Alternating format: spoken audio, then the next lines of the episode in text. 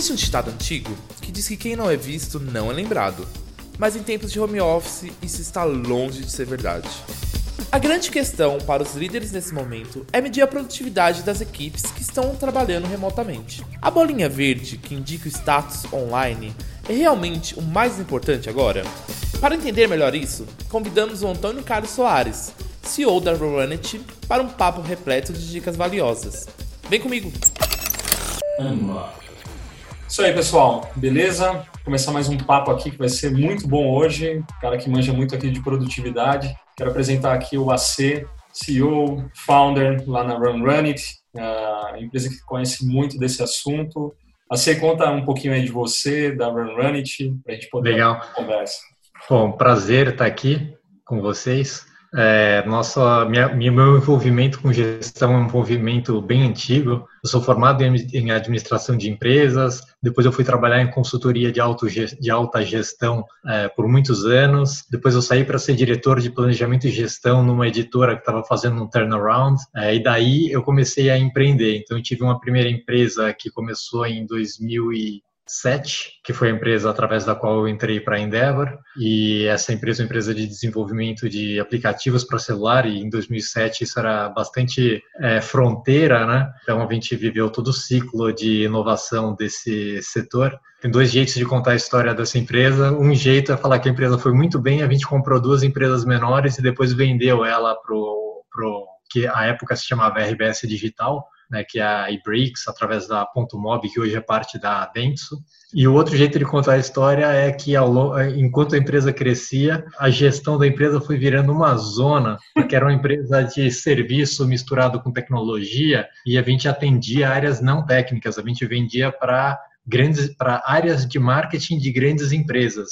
Então nossos clientes eram a Ambev, a Oi, o Bradesco, etc. Então, a, essas áreas tratavam a gente como se a gente fosse agência de publicidade, só que a gente era uma casa de desenvolvimento, né? Então, a gente sofria muitíssimo com mudança de prioridade, mudança de escopo e com um baixo entendimento das bolas quadradas que a gente pegava, quanto que aquilo impactava a produtividade dos times técnicos, dos times de, de design, é, e que tipo de margem que a gente tinha com cada cliente. E a partir daí que nasceu o a partir nasceu como uma solução interna para essa empresa que é, ajudou a gente a colocar a empresa nos trilhos e a gente conseguir entender o que estava acontecendo e conseguir gerir a empresa. Então, posteriormente, quando a gente vendeu a empresa para a RBS, a gente terminou ficando com, com essa semente desse software, que na verdade era um projeto pessoal do Franklin, que é meu sócio hoje, e, e a partir daí é, nasceu o Hunt. Depois de um ano, mais ou menos, a gente fez a, a captação, primeira captação, com a Monax a 500, e daí em diante seguimos desenvolvendo o produto e a empresa. Então a gente está enfiado nesse tema de gestão faz bastante tempo. que massa, hein? Eu acho que assim, nada melhor do que um momento também para discutir gestão e eficiência, produtividade, né? É, a gente vê agora, a gente está passando por esse momento em que a gente percebe que teve um tranco, né? De repente, do dia para a noite, empresas que nunca pensaram em trabalhar de forma remota tiveram, por força das circunstâncias, que começar a trabalhar nisso. Isso impõe uma série de mudanças, né? Total. É, e outra, é uma adaptação que ele tem que ter, tem que ser super rápida. Ele vai ter que trabalhar remotamente, em home office muda a disciplina, muda o hábito dele, uh, muda a tecnologia toda envolvida nesse negócio. Eu acompanhei algumas empresas que tiveram muita dificuldade de fazer essa primeira transição e nesse uhum. mesmo momento ainda vivendo com as notícias ruins que não param de chegar, né? Então, com a preocupação com o próprio negócio, né? É, com a ruptura de receita, ruptura de fornecedor, de é, ruptura de, de tudo, né? E eu acho que a gente, a gente internamente, a gente já trabalha parcialmente remoto há, há, bastante tempo. Então, e a gente já tinha várias políticas de flexibilização da jornada de trabalho é, em andamento, desde home office, horário flexível, banco de horas. A gente tinha muitas modalidades de flexibilização do contrato de trabalho em andamento. Então, para a gente foi é, mais tranquilo. Mas a gente, desde sempre, a gente auxilia empresas que estavam em processo de é, remotização, ou ter que lidar com um time parcialmente remoto, etc. E eu acho que nesse tranco que a maioria das empresas está tomando, tem uma parte que é importante, porque assim, a gente está lidando com um ambiente, com uma realidade que é a do trabalho remoto para equipes não remotas. Uhum. Né? Então não é que o time foi desenhado para ser remoto, que o cara já teve experiências de trabalho, por exemplo, diferente quando a gente estava aqui antes de começar, a gente estava conversando sobre os times de desenvolvimento, né? É, eles já têm os rituais, a gente já contrata, é, esse pessoal já está acostumado, ele já vem de outras experiências de trabalho remoto, eles têm uma natureza de trabalho que exige uma concentração maior e até se beneficia de um desligamento por períodos longos de outras coisas para poder focar no que está fazendo. Eles têm os rituais próprios, as próprias metodologias de desenvolvimento, é, o próprio ágil e para os times que utilizam Scrum e outras coisas. Isso tudo é muito natural, né? Tudo muito uma extensão assim do, do que eles fazem normalmente do que já vem sendo preconizado na área há, há uma década praticamente. É, e o que a gente vê agora é essa, essa. Já existia um movimento que era de flexibilização de jornada, do trabalho remoto, do ágil em escala, do ágil para times não técnicos, etc. E de repente isso tudo desembocou, num tranco, né? num cavalo, de, num puxa o freio de mão, dá um cavalo de pau, capota e tem que cair com as quatro rodas no chão andando, né? É, outro lado, mais ou menos, difícil. Então, eu tenho visto assim, é, como você falou, muda várias, muda várias coisas. Eu acho que tem três coisas que mudam muito quando a gente está falando de, é, de, de, uma liderança, vamos dizer, de uma gestão de um time não remoto, é, que se torna remoto. Né? Então, tem uma, uma coisa eu acho que é quase que o um modelo mental, assim, que a gente, tá, a gente tem uma, uma tá de certa forma acostumado a fazer uma gestão por esforço, né? Uma avaliação é, é, da, das pessoas e das entregas e do comprometimento por esforço e não por entrega e não por resultado. Então você chega lá e o cara está lá trabalhando e ele chegou no horário e ele está o dia inteiro na frente do computador e você e ele sai no mesmo horário que você sai, você acha que está tudo certo, assim. Então as coisas estão rolando, as pessoas estão trabalhando, não tá tem, não tem ninguém de cara amarrada, você fala assim, bom, então tá tudo bem e segue adiante. Você quando, quando você passa para esse modelo remoto, você passa a ter uma gestão que está muito mais baseada em entrega uhum. e, tá, e, e, resultado do que em esforço. Né? E você tem uma, uma, um passo grande que a maioria das é, das equipes precisa dar, que é o passo da confiança. Você, você é fácil você deixar um cara trabalhando e esquecer do, do que ele está trabalhando quando você já trabalha com ele há anos e você sabe que aquele cara é super comprometido, ele tem capacidade, ele tem autonomia, é, ele vai entregar aquilo. Agora, quando você está num ambiente em que você está acostumado a fazer microgestão das pessoas e você ou você tem um time que você não tem tanta é, tanto tempo de convívio e você tem que é, você ainda não teve essa experiência com essas pessoas como é que você dá esse salto é, para ter a confiança para largar é, para soltar a mão e não fazer microgestão? E aí eu acho que tem um ponto que ajuda isso tem uma, tem uma, uma frase enigmática assim que eu gosto de usar às vezes assim que, é, que eu falo que transparência escala confiança e o que, que quer dizer isso? Ah, quer dizer assim, putz, eu não, é, é difícil. É, confiança é uma coisa que intrinsecamente ela não escala. Ela depende de anos de convívio ali, de passar por experiências duras para você falar, nossa, eu confio nesse cara.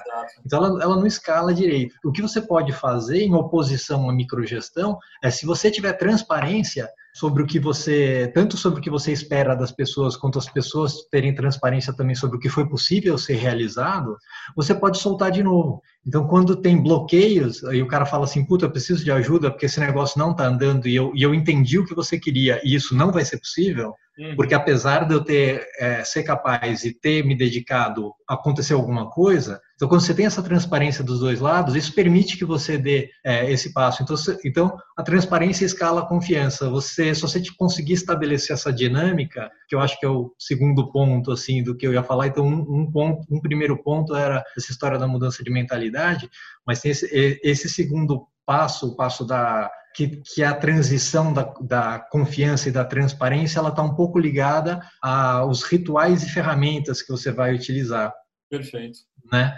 É, então, essa, essa, as ferramentas, eu acho que fundamentalmente tem pelo menos duas, vai, é, ou três ferramentas assim que você precisa colocar em funcionamento. Já todo mundo com certeza já tem partes disso funcionando. Que é uma coisa é a comunicação síncrona, né? Então, o que você precisa reunir para fazer um brainstorm? Beleza, a gente precisa do, de uma ferramenta do Hangouts, do Zoom, de qualquer coisa que seja uma ferramenta preferencialmente de vídeo que você possa abrir, etc e tal, e as pessoas ali você ter essa interação rápida, troca de ideias, etc. Tem uma outra coisa que é a coisa assíncrona para você não precisar, que pode ser e-mail ou mensagens, pode ser até WhatsApp, apesar do ruído, talvez Slack ou até grupos dentro do Hangouts também e outras coisas que você usa para essa comunicação assíncrona, mas relativamente rápida. Então, eu estou com um bloqueio, eu preciso de uma pergunta, de uma resposta daquele cara, mas eu não preciso interromper ele. Eu posso passar para outra coisa, ou eu posso continuar fazendo o que eu estou fazendo. Eu só preciso que me esclareça isso. Então, eu mando aquilo, depois aquilo volta. Isso é especialmente usado por equipes que têm diferença de fuso horário muito grande. Então, a equipe de desenvolvimento é mestre em usar esse tipo de coisa. Para os times que eram locais e se remotizaram, em geral, você não tem esse problema do fuso horário. Então, essa, isso daí até via e-mail é, funciona um pouco. E, inter, e, a terceira ferramenta é, que é fundamental, mas eu sou altamente suspeito para falar, é que você é a, a, o local que é o seu ambiente de trabalho digital que, que é a representação que consolida o andamento de tudo que está acontecendo dentro da empresa. Então, pode ser o Hanhanit, mas pode ser qualquer, é, pode ser um, um, um Google Sheets, uhum. é, num, num, primeiro momento, ou se for suficiente para tamanho e complexidade da sua operação, mas você precisa ter um lugar que é a, a, fonte única da verdade, que é depois que a gente combina uma coisa, que a gente troca, etc., as decisões importantes são representadas lá, o fluxo é representado lá, o estado do andamento das tarefas é representado lá dentro, as decisões tomadas são representadas lá dentro, e aquilo é a fonte única da verdade, é o local onde, para onde todo mundo se refere quando você tem uma dúvida sobre qualquer coisa. Quais são as prioridades? É, quais são os, tra os, trabalhos que estão em andamento? É, quem está trabalhando, quem é responsável pelo quê? Então, assim, para você garantir que não tem, que a bola não, não é, que, a, que, a, areia não escapa entre os dedos, né? Que você que a bola não cai, é, não, fica, não fica sem dono. Né? Então, essa, essa, esse terceiro elemento é um terceiro que a gente tem visto um aumento muito grande de interesse. Eu estava falando antes que a gente teve uma explosão no volume de busca e de leads que a gente está recebendo de, é, no Hunt, e é natural, e eu acho que isso vai se intensificar, porque você tem um primeiro momento que é o momento do susto, de uhum. ter que tomar a decisão da remotização. Aí você tem um segundo momento que é da explosão dos canais de comunicação. Aí, de repente, você começa assim, puta, tá pitando o Slack, o WhatsApp, o Hangouts, suas notas no meu calendário, a minha planilha, não sei o que, meu, fica aquele negócio, você fica meio soberbado, assim, falando assim, caramba, e fazendo call o tempo inteiro e não para, é uma call em cima da outra, uma call em cima da outra, e aquela sensação de estar tá correndo atrás do rabo e, de que, e, e aquele esforço de manter tudo coeso e de, e de super comunicar as coisas que eu acho que é necessário, etc., mas um esforço muito grande para você manter a, a coesão, e aí você tem que passar para esse segundo momento da da, da gestão, que é onde você tem uma, uma, uma fonte única da verdade, que você tem alguma coisa que consolida Legal. o que está acontecendo e permite que você solte de novo e fala assim, ah, deixa eu respirar, tá tudo aqui dentro. E daqui eu sei se eu mudo para cá, eu sei o que, que o cara está trabalhando, eu consigo dar uma orientação, se tem um bloqueio, eu formalizo qual foi a decisão para desbloquear aquilo, é, etc. Então, esse para mim é o, é o segundo aspecto da, da história, que é ferramentas e, e, rituais. E eu acho que talvez tenha um terceiro aspecto, que é o aspecto humano. Talvez até falando, assim, depois a gente pode voltar nessa história dos, dos rituais, aí eu conto um pouco o que, que a gente faz, mas assim, tem a ver com essa transição do aspecto humano, que é como é que você mantém a sustentabilidade disso, porque uma coisa é se a gente estivesse entrando dentro dessa história falando que vai durar 15 dias. Puta, tomara, tem, tem gente querendo acabar, é, acabar com o vírus por decreto em 15 dias, eu acho ótimo, tomara que o vírus leia o diário, da, o, o diário oficial e, e, desapareça, mas caso, ele, caso isso não aconteça, é, e olhando os dados né, de todos os outros países que estão na nossa frente, né, eu tenho a impressão que a gente vai ter que conviver com isso por um bom tempo. E aí a gente tem que sair da natureza do sprint e entrar numa parte sustentável, né? Então, eu, eu tenho algumas questões, porque se você for olhar, a gente que trabalha com tecnologia, quer queira, quer não, a gente tem que entrar já nesses rituais, já tem uma prática né, muito mais voltada nesse caminho, né? Tenho certeza que aí vocês também devem olhar muito mais para a questão de entrega do que ter esse microgerenciamento de tempo e tudo mais, até pela prática que você falou, que vocês já adotam medidas de trabalho ali muito mais flexíveis, né? Então, com toda certeza, vocês estavam mirando ali no resultado. Eu lembro também, em 2007, dois, foi 2007, eu tentei numa outra empresa que eu que eu estava empreendendo também, colocar práticas, é, assim, é, bem abertas de trabalho, né? Só que é uma empresa super tradicional, uma consultoria, serviço puro, tinha um time de desenvolvimento e tudo mais. Cara, foi comunicar isso, coloca uma máquina de refrigerante lá pra galera, ia ser legal pra caraca, a galera curtiu muito. Ó, vocês podem vir trabalhar com qualquer roupa e agora vamos fazer o negócio acontecer. Cara, no dia seguinte, cadê a negada? Tinha gente. Desandou. Não, tinha gente com, com o dedão para fora, eu olhava assim, eu falei, meu Deus, cara, o cara tá com um chinelão andando descalço. Assim, no dia seguinte, eu falei, mas tudo bem, vamos avaliar, porque pode ser que dê certo, né? E aí, cara, na verdade não, a gente perdeu uma produtividade naquela época assim monstruosa, mas perdemos a mão do negócio assim que e aí para tirar era muito difícil, entendeu? Porque a gente colocou aquela situação para tirar aquilo era muito, muito, muito complicado. O que eu é. vejo que hoje, depois de vários aprendizados que eu tive ali, de fato o que você falou é muito importante, né? Então, você tem que ter o controle também. Não é que legal, tem o lado fã do treco, mas, cara, tem o lado sério, tem, é um lado muito sério. Na verdade, existe até uma autodisciplina da, da, do profissional que está ali na ponta, né? Mas eu lembro que, como gestor, nessa época, eu tive muita dificuldade de conseguir enxergar esses outros elementos. Para mim era, cara, libera isso, vai dar tudo certo, porque todo mundo vai ficar feliz. Eu acreditava muito nessa questão da felicidade que vai levar ao resultado. E não foi, não foi o que aconteceu. Hoje, uhum não é nem pelo lado fã que a gente está fazendo isso, a gente está fazendo por um lado de necessidade de manter os nossos negócios rodando. Né? Então, remotizamos o negócio, home office. Está mudando o hábito de um monte de empresa, né? é. que não é tech.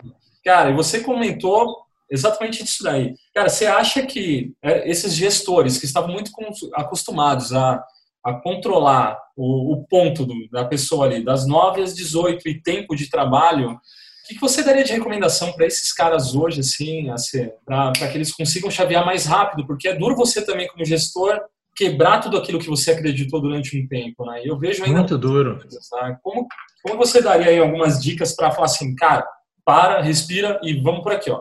É, é, duro e é improdutivo. Esse relato que você deu é um relato que eu já vivi pessoalmente também fazendo isso e que eu já vi é, muitas empresas fazerem. Só para não estender muito o assunto, mas eu tive um depoimento muito engraçado de um cara, uma empresa grande de tecnologia, de serviços de tecnologia, tem uns 250 pessoas, assim. E ele falou assim, ah, não, pessoal aqui, é, todo mundo muito estressado, é um ambiente ruim, muito turnover, dificuldade de contratar e de, principalmente de reter as pessoas, etc e tal. Então eu fui lá para o Vale do Silício, etc e tal, eu voltei e falei assim, pô, botamos mesa de ping-pong, botamos mesa de, de sinuca, botamos videogame, botamos não sei o que, não sei o que lá e tal. Porra, e agora os caras não saem de lá e eu preciso que eles trabalhem e ninguém trabalha e não sei o que e tal. Aí o cara tava puto pro lado. E eu já tive um outro depoimento de um, de um cara que falou que fez mais ou menos a mesma coisa, empresa bem menor. Quer dizer, era, era um era um braço pequeno de uma empresa bem maior, mas era um braço pequeno, que o cara tinha realmente uma gestão, quase um spin-off, assim, que o cara tinha uma autonomia bastante grande para trabalhar. E ele colocou só que a cultura da empresa era tão dura que ele falava, eu coloquei lá os negócios e ninguém vai lá jogar videogame, ninguém ah, senta, porque o cara tem medo de que se ele sentar ali, ali dentro, outra pessoa senta na cadeira dele e, outra, e o emprego dele foi embora, e é assim mesmo, e não sei o que. Ele falou assim, não adianta nada, não sei é nada. Então, acho que tem uma coisa que é, que é muito importante, a cultura da, da empresa é uma coisa que é muito difícil de se modificar. Os valores que você tem como ser humano, você exercita ele é, é, o tempo inteiro, em todas as micro decisões decisões que você toma. Então, se você parabenizou um cara, ou deu uma bronca nele, ou foi indiferente em relação a um comportamento que ele teve, aquilo ecoa dentro da empresa e é um fractal que se multiplica é, muitas vezes, em todos os níveis dentro da empresa. Então, cultura da empresa e natureza das pessoas é uma coisa muito difícil de modificar. Às vezes a gente, a gente vê pessoas que são refratárias a algum tipo de prática que a gente está fazendo, ou alguma coisa muito forte que a gente acredita. A verdade é que provavelmente não vai dar certo. Assim, aquela pessoa não vai, ela pode topar aquilo por, um, por algum tempo, mas ou ela vai sabot, ficar sabotando aquilo, ou ela vai é, sofrer muitíssimo com aquilo e depois terminar é, encontrando é, algum lugar onde a natureza dela se encaixa melhor.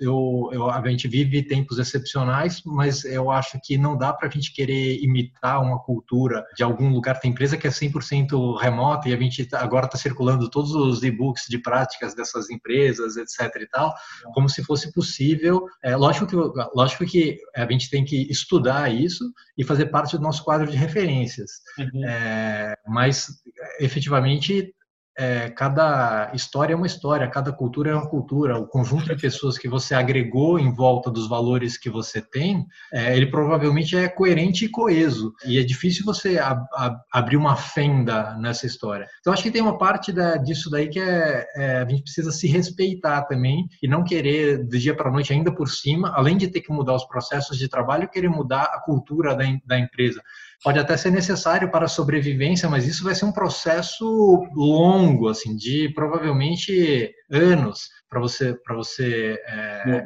chegar numa outra coisa. Agora o que eu, que eu vejo assim, o que, que em geral é, eu vejo funcionando bastante bem e que eu acho que é uma boa prática mesmo para as empresas que têm uma, uma abertura e, uma, e um nível de autonomia muito grande. A gente gosta muito e a gente pratica as dailies, né, que são as reuniões de abertura todos os dias com horário no horário de trabalho normal da empresa. Então vamos dizer, 9 horas da manhã é o horário normal da empresa. Beleza. Então 9 horas todos os líderes entram numa num, num link do Hangout, Zoom, o que quer que você utilize esse negócio tem um formato fixo, que é uma duração sabe, de 15 a 20 minutos. Cada pessoa fala numa ordem que já é, é, conhecida, que em geral é o próprio, pode, num caso de uma empresa de tecnologia, é o próprio funil da, da gente, mas para qualquer empresa eu tenho a impressão de que a lógica de, de é, do seu fluxo de trabalho é uma lógica que provavelmente funciona, do, passando do marketing, as vendas, o que você tiver de CX ou de pós-vendas, é, produto ou serviço que você entrega, produção, operação é, e, e, administrativo, etc. E tudo, tudo isso seguindo que seja o fluxo da sua empresa. Então, fala do começo ao fim do fluxo o líder da área, falando com aquele processo básico é, que é o que, que eu fiz ontem, o que, que eu fiz hoje, e se eu preciso, e se alguma coisa quebrou ou eu preciso de ajuda, se tem algum bloqueio.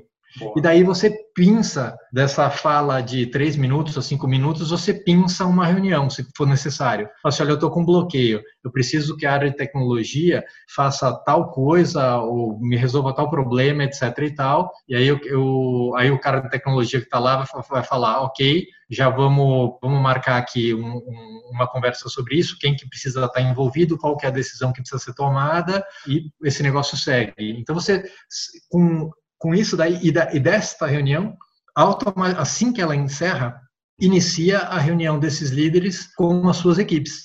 É, então esse cara ele sai e ele vai fazer essa mesma dinâmica que é com a equipe dele, que é o que que tinha que se, se alguma coisa saiu dessa dele de cima que precisa de um realinhamento maior ele pode fa falar isso, mas se não a dinâmica normal é você vai falar o que que você fez ontem, é, o que, que você fez hoje e se tem alguma coisa que te impede ou de entregar o que você tinha para entregar ontem ou que te impede de fazer o que você tem que fazer hoje. E daí você puxa uma reunião para fazer isso. Isso daí, vamos dizer, é a, é a substituição da microgestão. Uhum. Então, se você se você está acostumado a ficar em cima do cara, esse é o ficar em cima do cara, só que focado na entrega. Então, o que, que eu entreguei ontem? Eu não entreguei, eu estou trabalhando nisso, mas eu estou planejando entregar hoje. Legal. É, amanhã houve entrega? Não, eu, eu continuo trabalhando nisso. Aí você levanta um, um, bandeira amarela falando, olha, me parece que tem um bloqueio. Você quer falar, você quer me explicar melhor se tem um bloqueio dentro dessa história? O cara fala, não, é realmente, tem um negócio aqui que é bem mais difícil do que eu tinha pensado.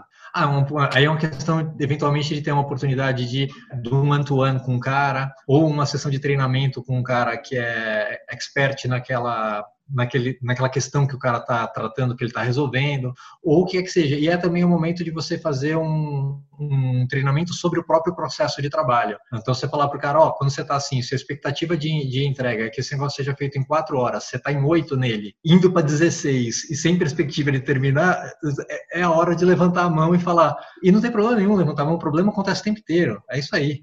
Estamos aqui para resolver problema. Aliás, a função do gestor é remover bloqueio é, e dar oportunidade para que as pessoas se desenvolvam, tanto desenvolvam na entrega quanto se desenvolvam profissionalmente. Né? Então, esse passo daí eu acho que é um pequeno passo, é, é o passo mínimo, vamos dizer, para você conseguir, é, para você que tem uma operação é, em que você está com o olho em cima da operação, você conseguir soltar, deixar as pessoas trabalharem. Provavelmente, eu acho que você, fazendo isso, você coloca as coisas no trilho muito rápido. Porque se você estava esperando que aquelas coisas não foram, seriam entregues e elas não foram entregues, começa a falar assim, olha, tem, alguns, tem algum problema aqui. Ou eu não deixei claro que, as, que essas coisas eram prioridade, ou, ou tem bloqueios que não estão aparecendo, por que, que as pessoas não estão me falando dos bloqueios?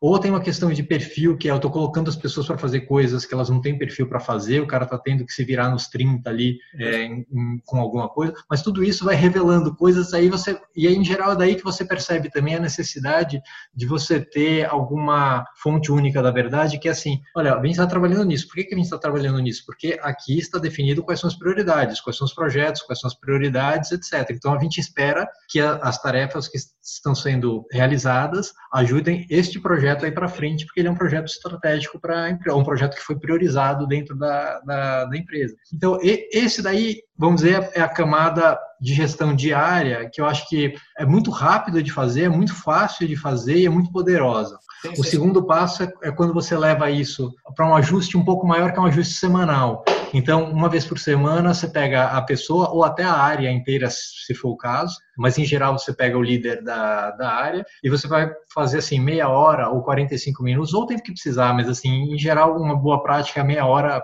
em geral, tem sido suficiente para você, por exemplo, na segunda-feira, fazer uma sequência. Assim, olha, segunda-feira é meu dia inteiro blocado numa sequência de reuniões um pouco mais profundas, onde a gente entra um pouco mais nos, no, nos problemas, entra na gestão das pessoas, vê se tem é, necessidade de fazer one-to-one -one com alguém, orienta o cara sobre como, o que, o que, que é, dar o coaching né, ali para o cara mesmo de, de, de, como é que ele poderia lidar com aquele assunto na equipe dele. Então, ele traz as questões um pouco mais estrutura, estruturais que tem na gestão da, da equipe dele é, e no andamento dos projetos é, dele.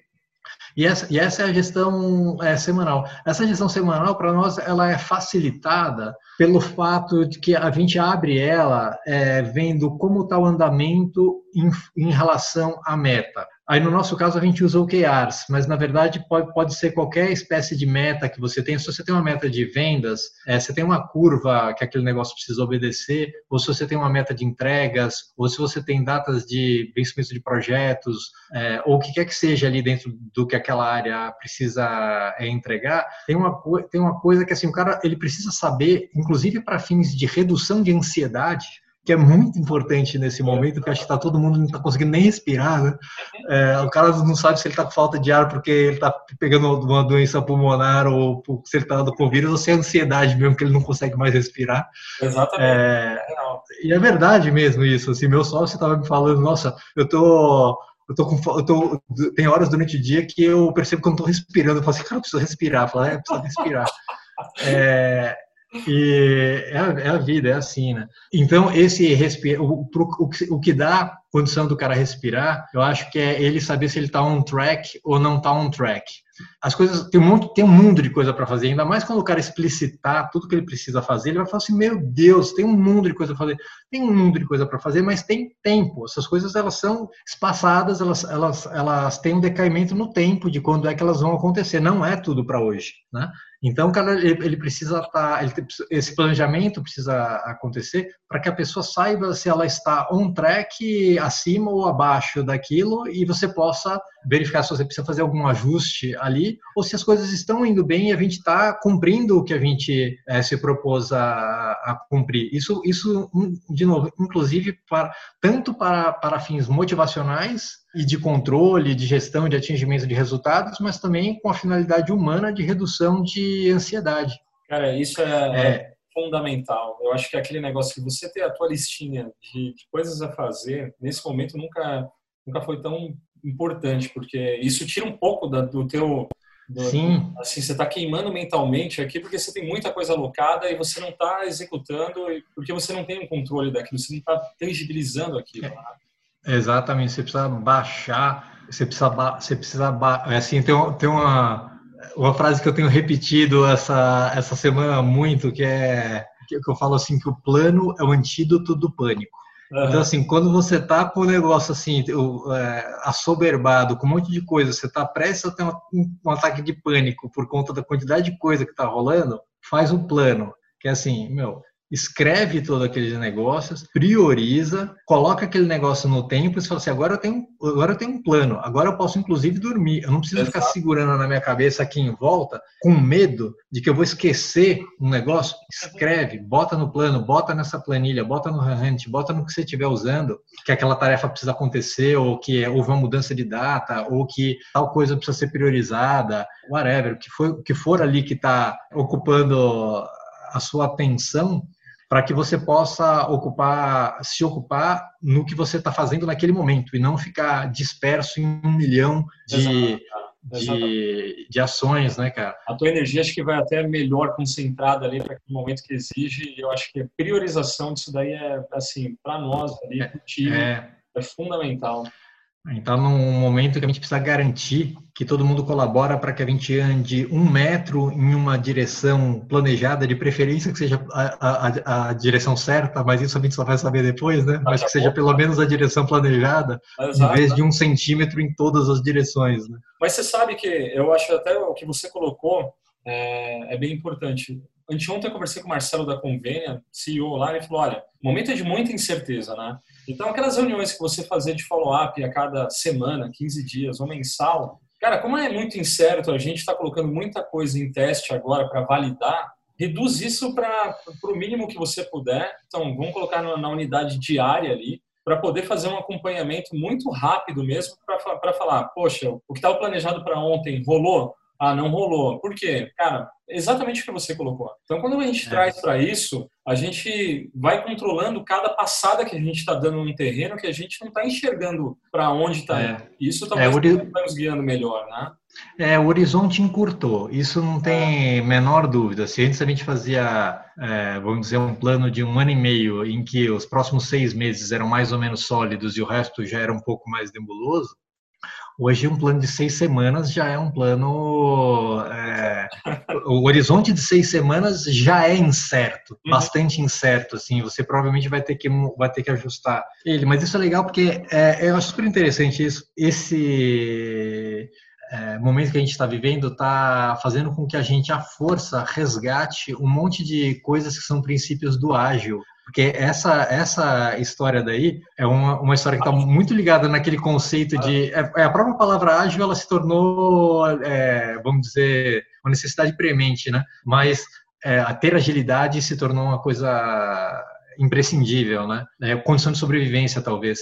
É mas, mas tem essa coisa que é. No Agile tem a, tem a história do big design up front, né? Versus entrega contínua, por exemplo, ou, ou, outras coisas, mas assim a ideia, o confronto entre eu faço um longo planejamento e aí executo, ou eu faço a menor interação possível para conseguir entregar valor, e aí quando eu entrego valor eu vejo se foi suficiente ou se foi na direção correta, e aí eu volto e intero naquilo de novo, né?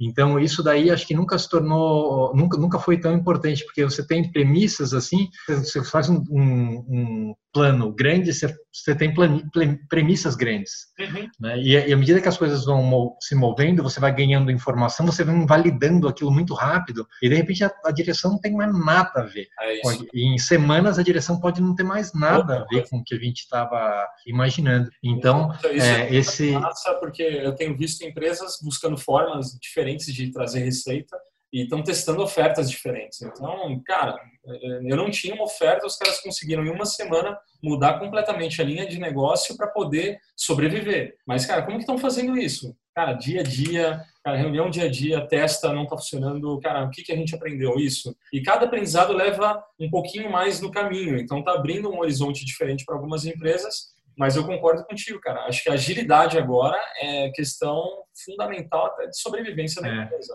Né? É, adaptabilidade, né? Tem muita gente que cita Darwin como a sobrevivência do mais forte, mas não é a sobrevivência do mais forte, né? É a sobrevivência do mais adaptável. Ah, Quem é. sobrevive é o adaptável. Né? Então, eu, eu fiquei sabendo, assim, deixa eu fazer um parênteses aí. Essa, esse quotes de Darwin aí, cara, eu costumo usar e estava usando direto até um amigo falar então, eu estava numa palestra na Unicamp e fiz isso, terminei e o cara me chamou de canto e falou, então, isso daí não é do Darwin, cara. Na verdade, ninguém é. sabe quem que é. Ah, sim. Pô, é sensacional, mas, cara, pô, não é Darwin. Darwin nunca citou isso. Eu falei, você tá de brincadeira? Eu uso, tem um slide disso com time, com palestra que faço fora. Eu falei, meu Deus céu. É. É igual a do Einstein, que é a definição de insanidade é fazer a mesma coisa e, e é esperar resultados diferentes.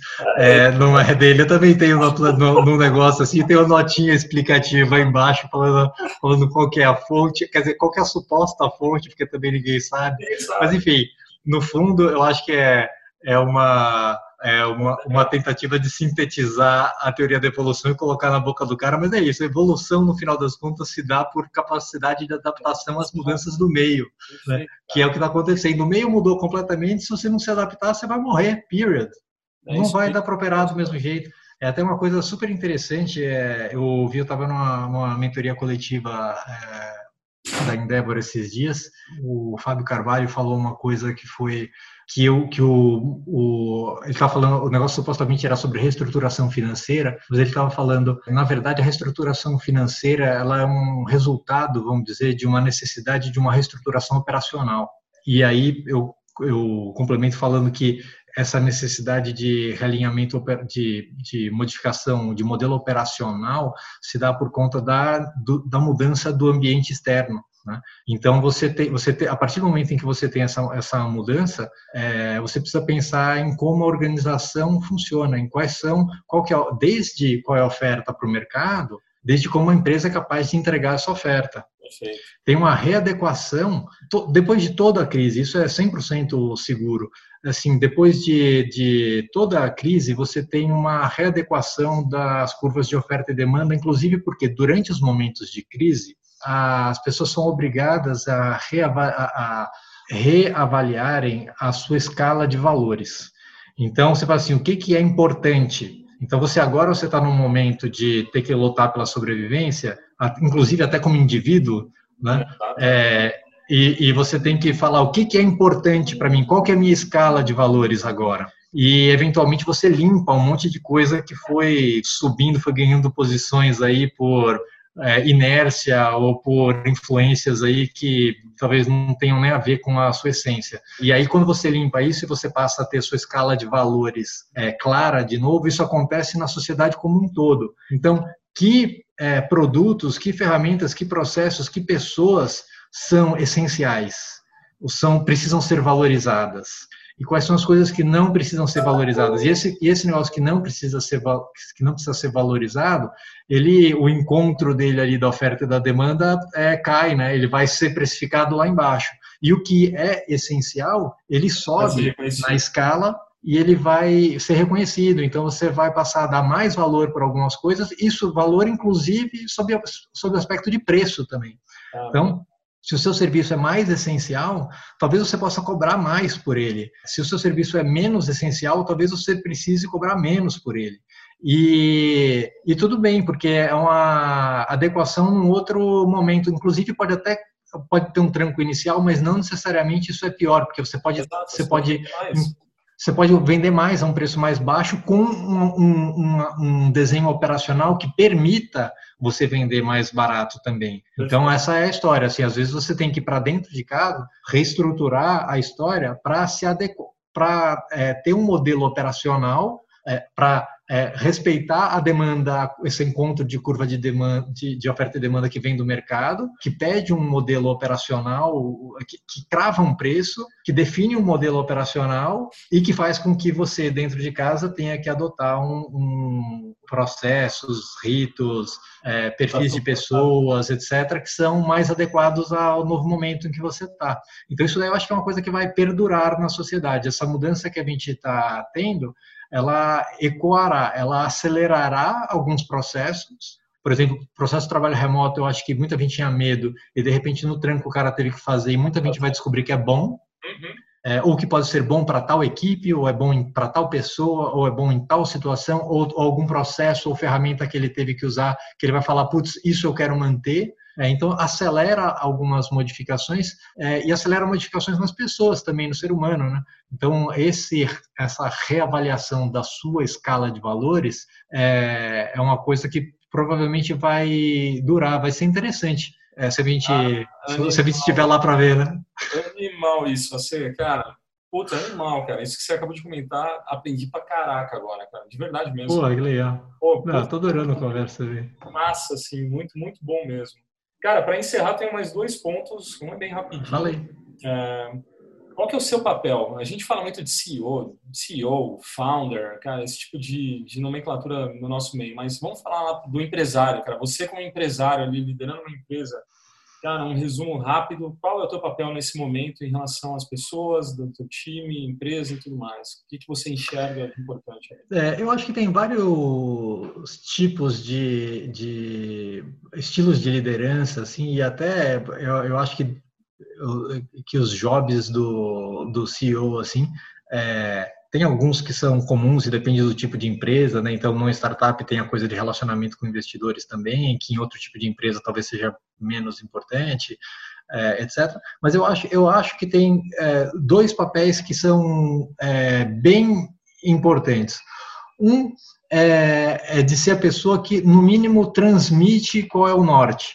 E eu digo transmite, não define, porque eu acho que isso de verdade deve ser uma construção a muitas mãos.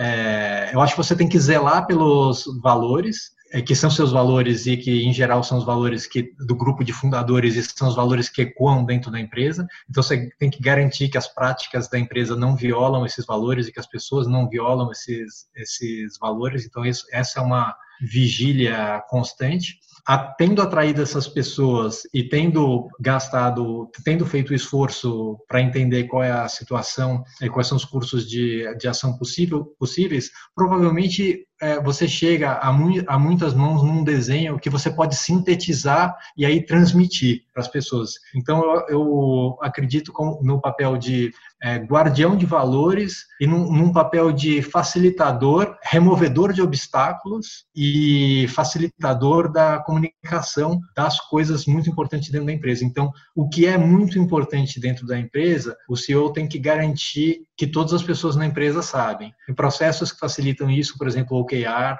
Boa. A gente faz muito um negócio que a gente faz, que a gente, a gente tem a história dos OKRs, mas a gente tem também um negócio que chama 5 em 15, que é toda sexta-feira, por 15 minutos, a gente fala sobre os últimos cinco dias. Então, é os 5 em 15. Legal. É cinco dias em 15 minutos. Isso daí é uma oportunidade de você reforçar quais são as prioridades, se houve alguma coisa que foi um exercício de valor, uma violação de valor, você apontar aquilo e falar, isso, isso é muito legal, isso a gente cresceu ao fazer isso, ou a gente se diminuiu ao, faz, ao fazer isso, é, etc. Então, essas... É, eu, eu, acho que eu acho que tem várias outras coisas. Acho que cada pessoa tem o, o que acha que é mais importante, mas o, a minha, o, o, meu exercício pessoal, eu acho que é mais é mais esse. Cara, animal, animal. Cara, gostei bastante. Último, último ponto, cara, assim, o que, que você, que, que você está lendo, recomendaria para esse momento para a galera que está com o seu negócio tocando ali, a gente ainda não tem esse horizonte ainda traçado. O que, que seria bacana, cara? Cara, primeiro eu estou lendo um monte de coisas que são análises é, do que está acontecendo. Vai, de, honestamente, vai desde estudo epidemiológico até análise de banco de investimento e, de análises, é, vamos dizer, macroeconômicas, etc. Então, esse, esse ponto, essa camada toda é uma camada que é, me interessa bastante desde sempre e ela tem sido especialmente prolífica e, e acho que importante nesse período em que está todo mundo tentando entender o que está acontecendo. Então é legal é, ter ouvir às vezes coisas bastante dissonantes, mas é, a gente precisa muito evitar é, o pensamento de grupo num, num, momento em que tantos, em que, em que a sociedade, é, o ser humano está aprendendo tanto tão rapidamente. Então você tem uma coisa que é verdade hoje, mas de repente você tem um dado novo, importante, é, científico, material, que traz uma luz diferente para aquilo que você estava olhando e você precisa reacessar aquilo. Então essa parte eu acho uma parte que a gente, a gente principalmente como líderes, a gente precisa, a gente precisa ter se manter capaz de ter crítica sobre as coisas e não se levar por pensamento, por comportamento de manada, nem por pensamento de grupo, que essa, essa é uma, um mal dos tempos. É, eu acho, em grande medida. Aí uma outra coisa que... Aí eu, eu por acaso, estou lendo um livrinho fininho, é, rapidinho, chamado The Great CEO Within, que foi recentemente é, citado pelo, pelo Tungus, né, que é aquele cara da, da Red Point, lá do Vale do Silício, que escreve sobre SaaS e tal, e ele falou sobre isso, eu fiquei curioso com o livro, então é bem rapidinho, assim, eu tô, tô estou folheando ele e estou me divertindo e, e, e, tenho mais agora, obviamente até por força dos, do, é, dos tempos eu resolvi é, voltar a ler muito sobre todas essas coisas de melhores práticas de trabalho remoto, de liderança à distância, é. essas coisas voltou a entrar na minha lista ali de próximas coisas para entrar, elas estão se populando, não quer dizer que semana que vem não vai ter mudado tudo de novo, eu não estou interessado em outra coisa, mas por hora é, eu estou bem interessado em me atualizar sobre isso também, porque está saindo, tá saindo muita coisa nova. Cara, né? até em função das experiências que todo mundo está tendo agora. Uma experiência em escala, né? Muitas coisas eram experiências em pequeno é, laboratório, né? Agora é Agora todo mundo inteiro, né? É. Então, é. de novo, vamos aprender muito e rápido. Muito bom. Se as pessoas quiserem te encontrar, cara, LinkedIn, Instagram, saber mais sobre Super. a Humanity, como, como que...